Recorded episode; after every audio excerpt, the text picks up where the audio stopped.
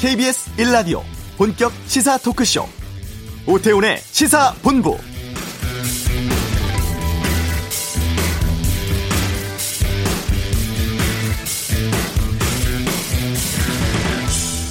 해방이 되었음에도 40여 년 동안 쉬쉬하고 감춰지면서 알려지지 않았던 아픔이 있었습니다.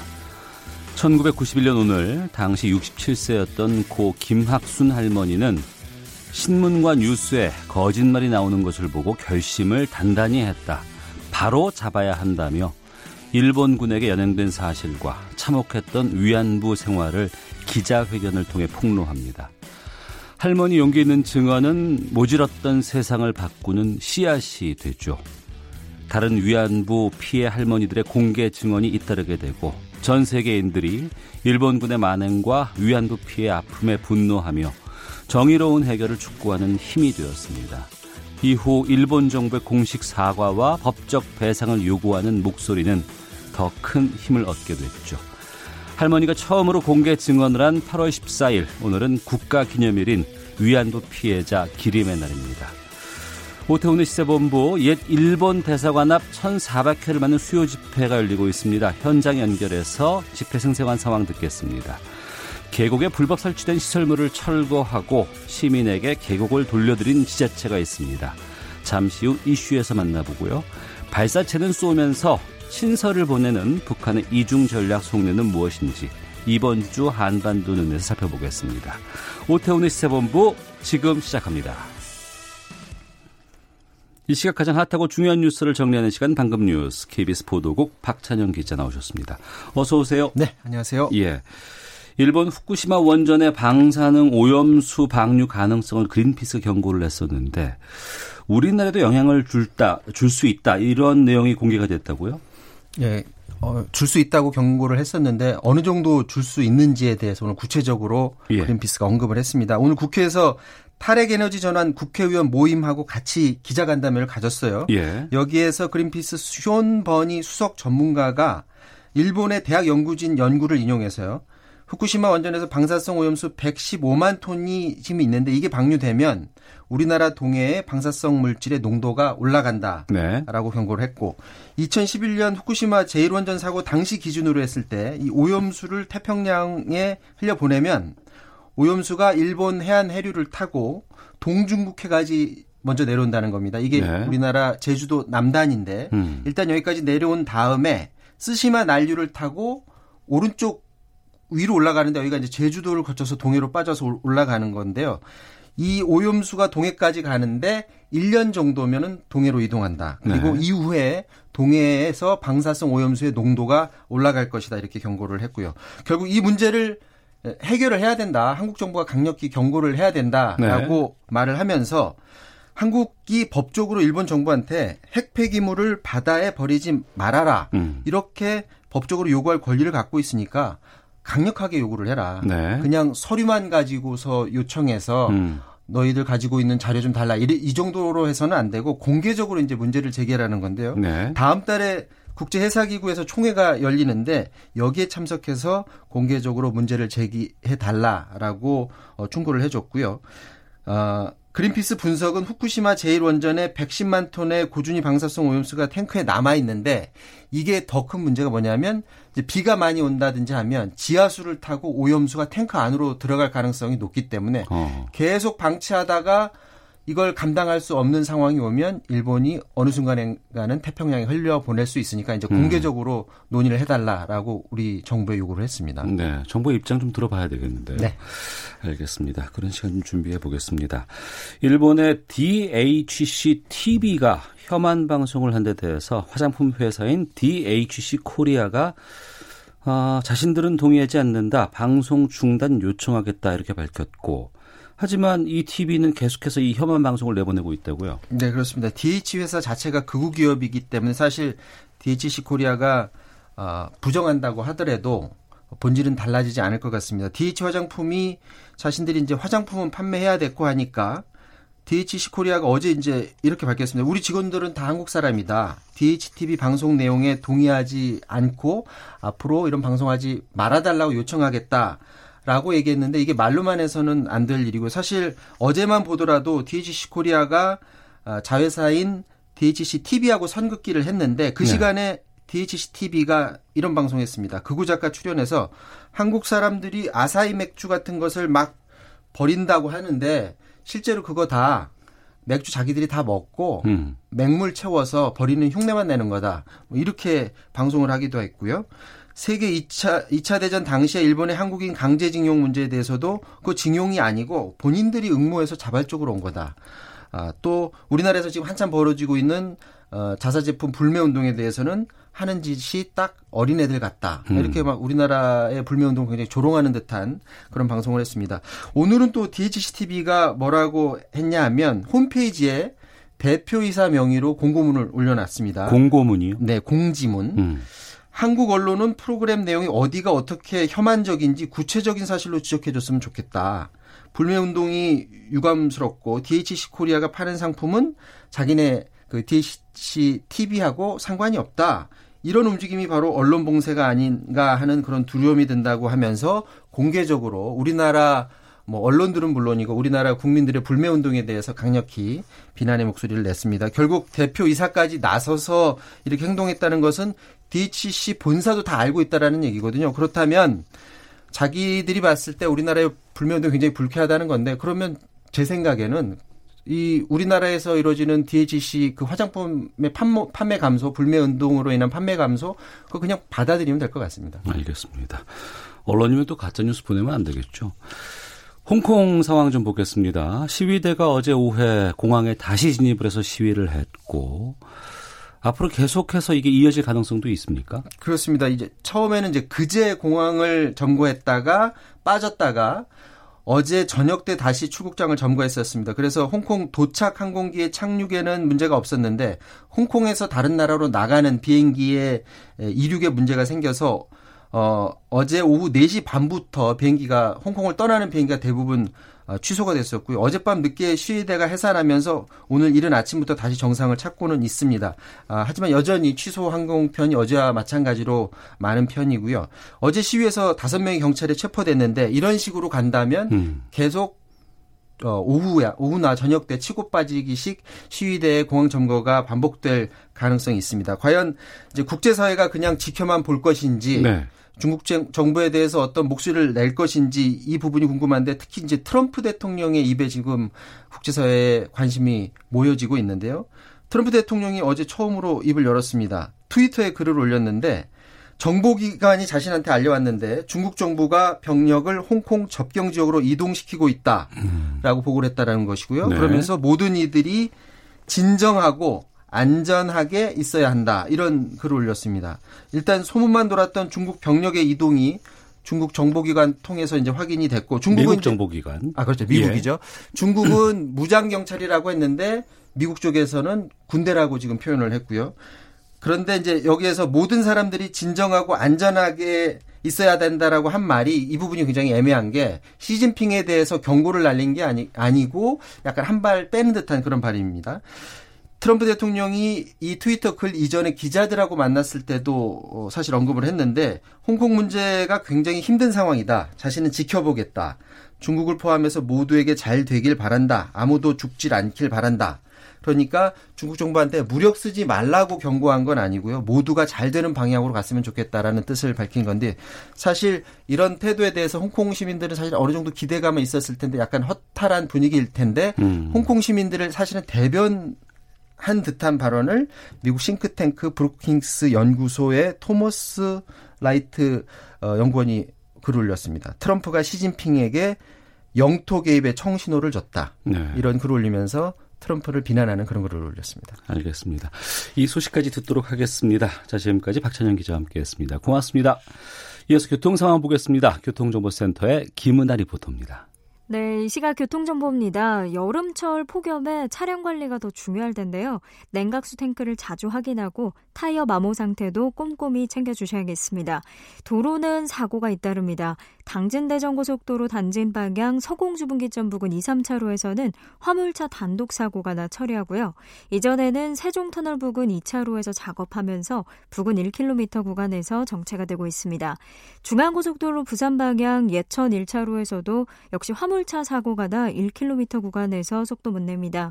부근 2차로에서는 보수 작업도 하고 있어서 더 주의해서 이동하셔야겠습니다.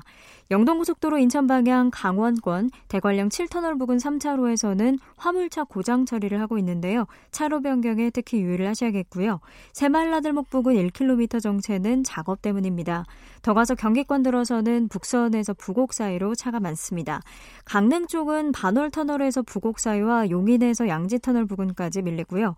경부고속도로 서울 쪽 양재에서 서초 사이 1차로에서는 고장난 버스를 처리하면서 판교나들목부터 밀리고 있습니다. KBS 교통정보센터였습니다.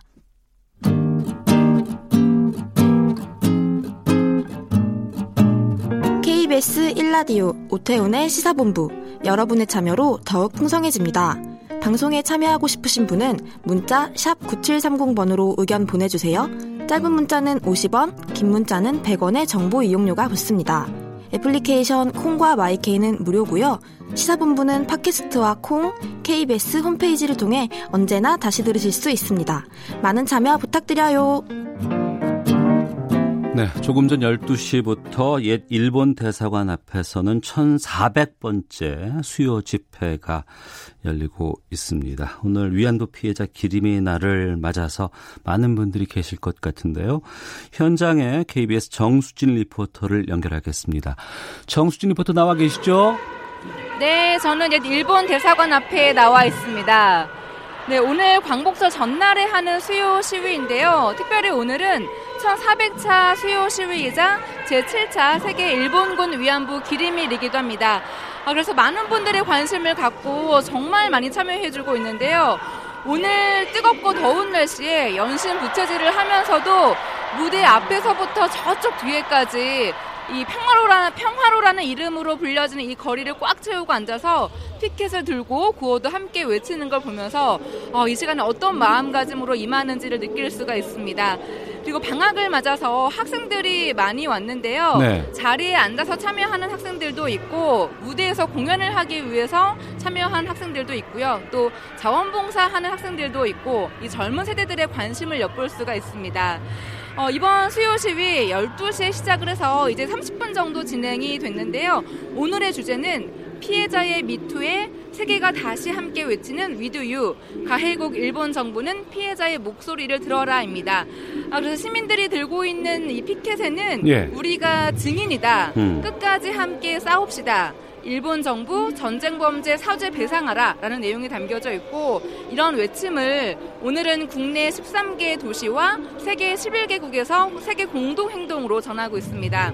일단 오늘 수요 시위의 첫 시작은요 여는 공연으로 문을 열었는데요. 예. 어, 그런데 공연 이후에 반가운 이야기가 들렸습니다. 기로노 할머님이 나오셨다는 얘기가 들렸고 어. 화면에 할머님이 비치면서 간단한 인사말을 하니까 많은 박수가 나오기도 했습니다. 건강하시던가요?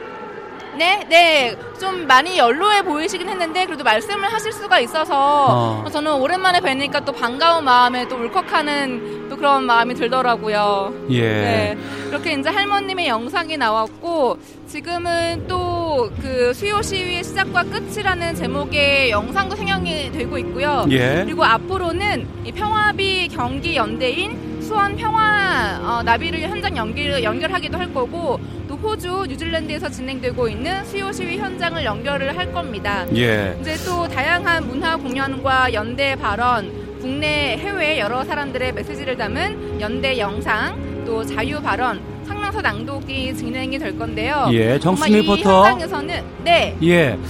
날씨 많이 덥잖아요, 거기. 네. 그래도 많이 오셨죠? 어, 정말 많이 오셨어요. 그 어. 오늘 날씨가 30도를 훌쩍 넘는 날씨잖아요. 예, 그리고 예. 햇볕이 뜨겁기도 하고 사실 무덥기도 한데 제가 오전 10시 반쯤에 왔었거든요. 예. 근데 그때부터도 사람들이 많이 모이기 시작해서 어. 지금은 그 끝에 행렬이 어디에 있을지 모를 정도로 이 일본 옛 일본 대사관 앞이 정말 많은 분들로 가득 차 있고요. 지금도 또 이렇게 어, 오시는 분들도 많이 보이고 있습니다. 오늘 1시 반까지 이 집회가 계속된다고 들었는데요. 저희가 2부에서 연결을 할 테니까 그때 좀 자세한 내용 들 좀 소개해 주세요. 네, 알겠습니다. 네, 아, 수요 집회 현장 오늘 1,400번째를 맞고 있습니다. 현장에 나가 있는 정수진 리포터 연결했고요. 2부에서 계속해서 좀 말씀을 좀 나눠보는 시간 갖도록 하겠습니다.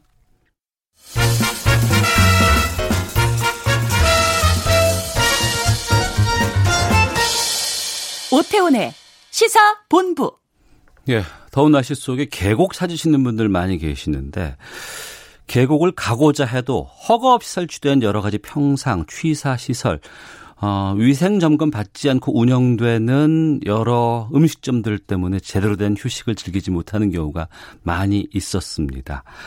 남양주시가 남양주 내에 있는 하천에서 불법 시설물들을 모두 철거했다고 하는데 어떻게 철거가 가능했는지 좀 말씀을 나눠보겠습니다.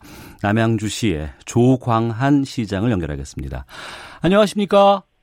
네, 안녕하세요. 예. 조광한입니다. 네. 먼저 네. 이번에 불법 시설 몇 곳을 언제 철거를 하신 거예요? 예. 남양주는 네 곳의 주요 하천이 있습니다. 계곡. 예. 거기에 82개소가 이 불법 시설물을 가지고 있는데 뭐한 점한 점으로 따지자면 한 200여 개 되겠죠. 네. 그것을 지난 3월부터 7월까지 4개월에 걸쳐서 어. 모두 철거를 했고 예. 단해도 거의 정리를 했습니다. 예. 3월부터 이것을 시작을 하셨네요. 시작은 작년 취임부터 했다고 봐야 되겠죠. 아, 지난해 지방선거에서 네. 당선되고 나서부터? 예, 예. 예. 바로 착수에 들어갔습니다. 예. 근데 평소에 소망이 예. 계곡이나 하천에서 이렇게 영업점 주인들의 눈치를 보지 않고 예. 그곳을 즐기고 그곳에서 행복할 수 있었으면 좋겠다는 소망이 있었어요. 예, 예. 마침 저에게 남양주 시장이라는 기회가 주어져서 음. 아 평소에 그늘 꿈꿔왔던 이것을 꼭 한번 실현해 보자 네. 해서 우리 환경 녹지국 직원들과 생태 하청과 직원들과 함께 계획을 잡고 시작을 한 게 작년 7월부터입니다. 예. 그러니까 굉장히 오랜 기간을 꼼꼼하게 준비를 해온 것이죠. 그러니까 그 부분인데요. 꼼꼼하게 네. 준비를 했다고 하셨는데 이게 불법 시설물이고 불법 영업을 하는 곳인데 이게 예. 오랫동안 그곳에서 장사를 하는 걸 보니까 이게 혹시 예. 지자체 공무원들하고 결탁돼 있는 거 아닌가라는 의심들 참 많이 했었거든요. 예, 그런 의심을 하실 수도 있겠으나 예. 가장 더 근본적인 원인은 최근에 이제 선거가 이제 치러지면서 이 단체장들이 선출직이 되다 보니까 네. 표를 의식하게 됩니다. 어. 또 그런 분들이 다 또 지역 유지들 분이 많이 계시고 하니까 예. 불리한 여론이 형성이 되거나 또는 자꾸 이제 부정적인 소문을 갖다가 확대 재생산할 수 있으니까 음. 마찰을 좀 피하고자 하는 게 선출직들이 가지고 있는 한계죠. 네. 근데 그거를 극복하고 뛰어넘으면 음. 이제 절대 다수 주민들이 환영하고 지지하는 결과를 얻어낼 수 있다고 생각합니다. 네. 이 시설 철거하겠다고 했을 때 그 영업하는 사람들 상인들은 뭐라고 하던가요? 어우 처음에는 못하겠다고 하죠. 어. 그리고 여름철 성수기 때만이라도 좀 유예해달라고 한다든가. 네. 뭐 하여튼 심한 얘기로는 뭐 잘 드는 새 도끼 수십 자로 사줬으니까 음. 판문점 도끼 마련 같은 사건이 있을 수도 있다. 협박도 해요? 예. 그러니까 이제 뭐 저도 뭐 그런 협박 받아봤지만 예. 그 밤길 조심해라. 어. 이 방검복 입고 다니는 게 안전에 좋을 거다. 예. 뭐 이런 사실은 뭐 그렇게까지 하기야 못하겠지만 음. 그래도 이제 그런 얘기를 들으면 저게 찜찜하죠. 그런데 반발은 뭐 상당히 있었죠. 그런데 네. 설득하는 작업 음. 그리고 왜 그래야 되는지에 대해서 그 굉장히 노력을 많이 했습니다. 네. 최근 계곡 불법 시설물 철거에 성공을 한 조광한 남양주 시장 연결해서 말씀 나누고 있는데요. 청취자 9100님께서 조 시장님 청왕리 주민입니다. 고생 많으셨습니다. 고맙습니다라고 고맙다는 문자 보내주고 계시는데요. 예, 예. 이 철거 계획 발표했을 때 남양주 시민분들의 반응도 좀 소개해 주세요. 뭐 많은 분들이 많은 분들이 격려를 해주셨습니다. 예. 그리고 저희 공무원들이 음. 너무 고생을 많이 했어요. 예. 사실 작년부터 어. 이 안내 표지판을 두고 금년까지만 영업을 하지 내년부터 못한다. 예. 라는 걸 계속 얘기했고. 아. 그리고 또 1대1로 다 계도도 했고. 예. 그 다음에 이제 하천별로 상인 회날과 마을 좌담회 음. 이런 거를 통해서 편답 토론회 같은 것도 했고요. 예. 그러니까 다양한 방법의 공감대 형성에 노력을 했습니다. 네. 그리고 담당 공무원들과 제가 음. 1박 2일 워크숍도 다녀왔고, 예. 그 다음에 수차례에 걸쳐서 브레인스토밍을 했고요. 음. 그 다음에 그 처음부터 할 때부터 완벽하게 해야지. 네네. 공권력에 허점이 보이게 되면 음. 그것이 또 다시 반복되고 또 다시 반복되고 하니까 네. 이번에는 정말로 분명하게 시의 의지를 보여주자. 음. 라는 데서 이제 많은 분들이 공감을 했죠. 공무원들 특히. 네. 그리고 그 의지가 주민들께 잘 전달된 것으로 저는 생각하고 있습니다. 네. 그 영업하시는 분들은 지금 뭐 다른 곳에서 일을 하시나요? 뭐 다른 일을 좀 찾으셨답니까? 어때요? 이제 그분들을 직접적으로 지원할 수 있는 방법은 없고요. 예. 다만 저도 가슴이 아프죠. 어. 그러나 다만 우리가 더 큰 공익적 가치를 위해서 예. 이제는 양보를 해야 된다. 어. 그리고 원래대로 돌아가야 된다. 예, 예. 이렇게 얘기를 했고 또 한 가지는 건물주가 직접 하는 경우는 드뭅니다. 예. 한80% 정도는 세입자들이 하고 있죠. 어. 그래서 이제 세입자들이 예. 이런 계곡에서 편법 내지 탈법 영업을 하는 것보다는 예. 좀더 좋은 곳을 찾아서 어. 정상적 영업을 하는 것이 예. 바람직하지 않겠냐. 음. 이제 이런 노력도 네. 계속 기울이고 있습니다. 예. 청취자 유상주님께서 다른 지역에서도 좀 시행할 수 있게 노하우 전수해 주세요라고 의견 보내주셨는데 다른 지역으로 많이 퍼지기를 원하는 분들이 많이 계시는 것 같아요.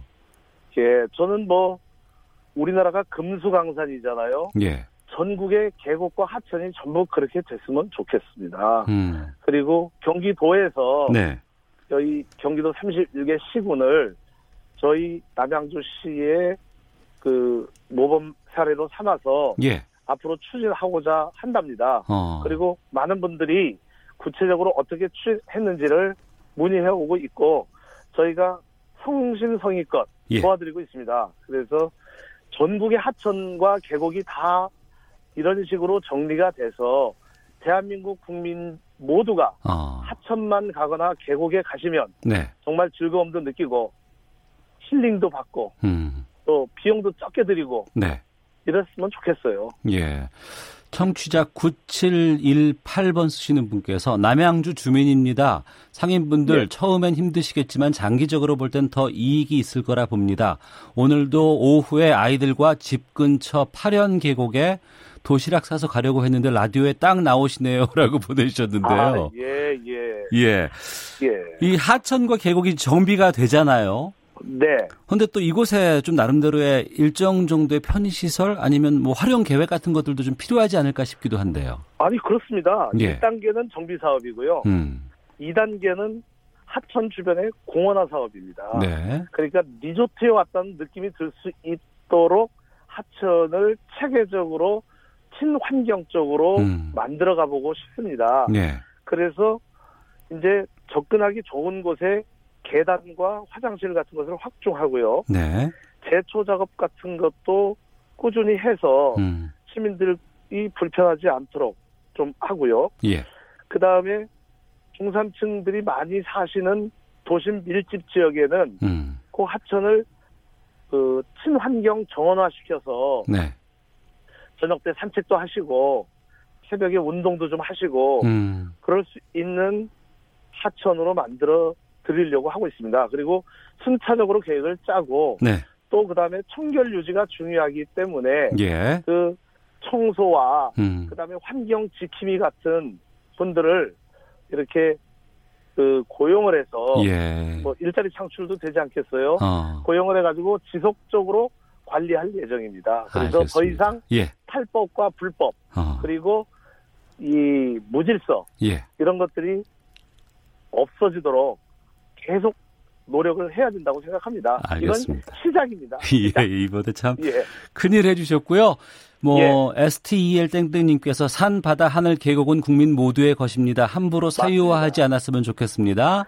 맞습니다. 강창남님께서 하천 계곡에서 불법 영업 시설 다 없어졌으면 좋겠는데요라고 사연 보내주셨습니다. 예, 예. 많은 곳으로 좀 이런 운동들 또 활동들이 퍼져나갔으면 좋겠다는 생각이 들고요. 여기까지 예. 말씀 듣겠습니다. 지금까지 예. 남양 노력하겠습니다. 예, 고맙습니다. 남양주시의 조광한 시장이었습니다. 고맙습니다. 헤드라인 뉴스입니다. 문재인 대통령은 일본군 위안부 피해자 기림의 날을 맞아 SNS에 올린 글에서 인류 보편적 관점에서 위안부 문제를 평화와 여성 인권에 대한 메시지로서 국제사회에 공유하고 확산해 나가겠다고 밝혔습니다. 우리나라가 백색 국가에서 일본을 제외하는 전략물자 수출입고시 개정안이 오늘 행정 예고됐습니다. 산업통상자원부는 다음 달 3일까지 의견을 받겠다고 밝혔습니다. 조국 법무부 장관 후보자가 자신이 과거 산호맹 사건에 연루됐다가 국가보안법 위반으로 처벌받은 데 대해 저는 28년 전 그 활동을 한 번도 숨긴 적이 없다. 자랑스러워하지도 않고 부끄러워하지도 않는다고 밝혔습니다. 세월호 참사에 관해 박근혜 전 대통령에게 보고한 시각과 횟수 등을 허위로 작성해 국회에 제출한 혐의로 기소된 김기춘 전 대통령 비서실장이 1심에서 징역 1년에 집행유예 2년을 선고받았습니다. 자유한국당 황교안 대표가 오늘 대국민 담화를 발표합니다. 황 대표는 문재인 정부 국정 운영 전반의 문제점을 지적하고 정책 대전환을 요구할 것으로 알려졌습니다. 지금까지 헤드라인 뉴스 정한나였습니다.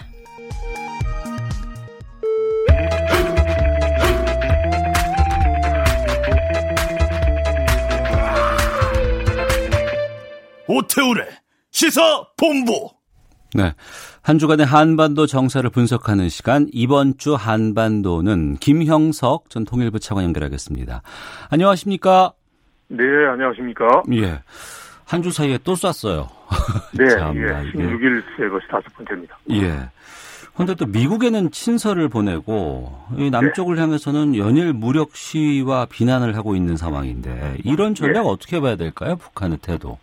어, 북한이 기본적으로 너무 많은 걸 지금 목표로 하고 있는 것 같아요. 네. 그러니까 한미합동 군사훈련을 우리는 이제 실병력 투입되지 않는 지소훈련이다라고 했음에도 불구하고 네. 마치 이걸 계기로 해서 이제 새로운 신형 무기를 지금 개발하고 이걸 시험 발사하고 사실상 이제 완결돼서 실전 배치를 할 수 있는 그런 단계까지 이제 갔단 말이죠. 네. 그거는 이제 일종의 강성 국가 중에 하나 부분이 군사 강국으로 가고자 하는 그런 목표를 계속 추진하는 거고 음. 이것과 함께 동시에 이게 단거리 미사일이다 그러면서 미국이 이제 중거리하고 장거리를 쏘지 않기로 약속했습니다. 이건 약속 위반 아니다라고 네. 한 틈을 활용을 해서 이제 이제 미국에 대해서 이제 지금 군사 증강하면서 그러면서 이제 미국에 대한 협상의 여지를 계속 이제 마련하려고 하는 거죠. 그런데 이제 단거리 미사일에 대해서 미국이 오해할 수도 있으니까 네. 그런 차원에서 이제 친서를 통해서 이제 단거리 미사일 쏜 거는 이제 한미 합동 군사 훈련 했기 때문에 어쩔 수 없이 한 거다라고 음. 하면서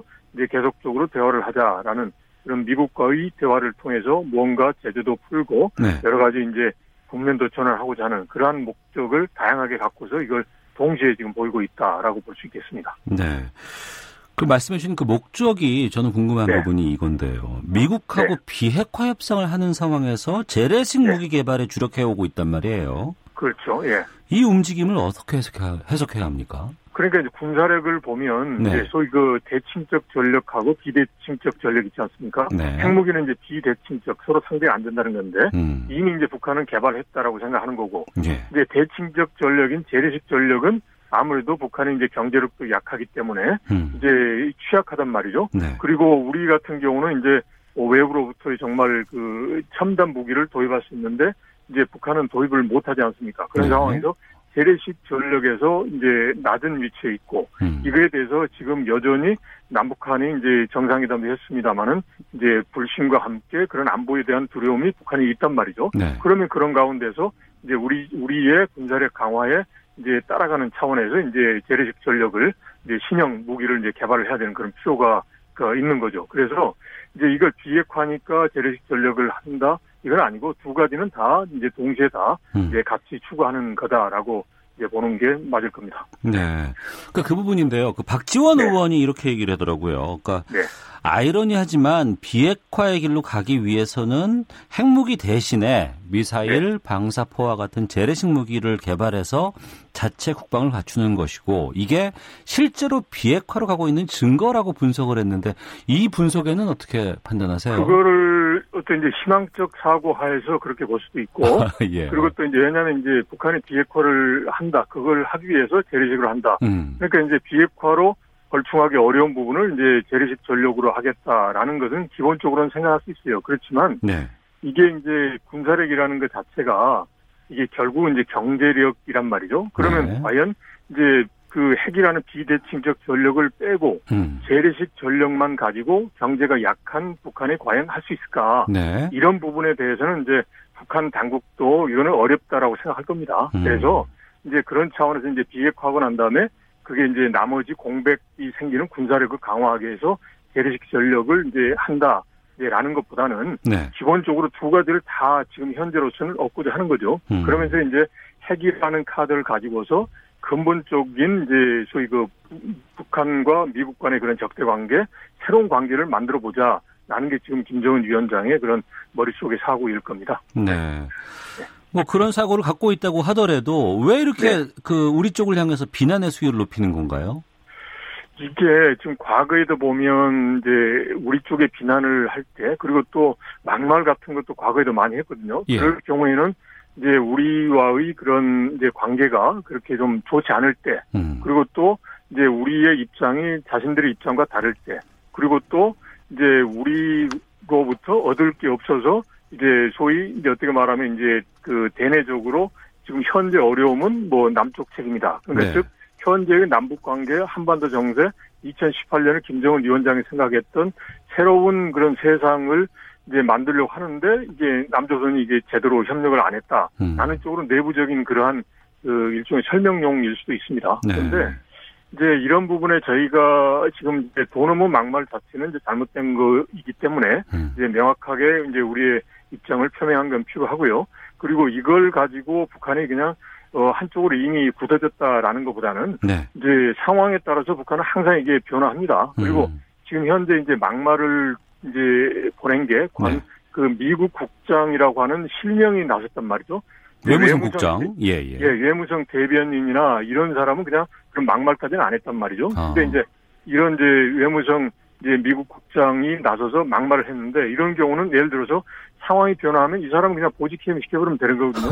과거에도 예, 예. 이제 소위 그 개인 필명 논설이니 이런 걸 하면서 아. 이런 그 돈 없는 말을 많이 했습니다. 음. 이제 그런 그러면 그 사람을 빼버리면 되는 거란 말이죠. 네. 그래서 이제 제가 보기에는 이제 북한도 음. 지금 현재 상황이 작년에 생각했던 상황과 달리 네. 뭐 진전이 없지 않습니까? 북한 입장에서는 음. 그게 이제 일종의 이제 답답함이고 이제 그런 가운데서 어떻게 보면 미국은 그렇다 치고 미국은 뭐 남 남쪽에서 무언가 좀 미국의 입장과 너무 따라가지 말고 좀 적극적으로 했으면 좋, 지 않느냐. 네. 이제 그러한 이제 좀 아쉬움 또는 음. 뭐좀 더 표현을 하긴 뭐 하지만 좀 어, 실망하고 있다 그럴까? 이제 그런 게 이제 반영된 게 아닌가 싶습니다. 그래서 상황을 변화시키면 북한도 어, 따라올 수도 있겠다. 예. 네. 김영석 전 통일부 차관과 함께 말씀 나누고 있는데요. 좀 다른 얘기를 좀 해볼까 싶은데요. 네. 네. 탈북자인 40대 어머니와 6살 난 아들이 서울의 한 예. 아파트에서 숨진 채 발견이 됐습니다. 예, 안타까운 일입니다. 경찰에서는 아사했을 가능성도 지금 판단하고 있다고 예. 하는데 네. 네. 탈북한 지 10년 정도 됐다고 하거든요. 네, 네. 제가 궁금한 건 이 탈북자들이 한국에 오게 되면 어떤 지원을 받나요?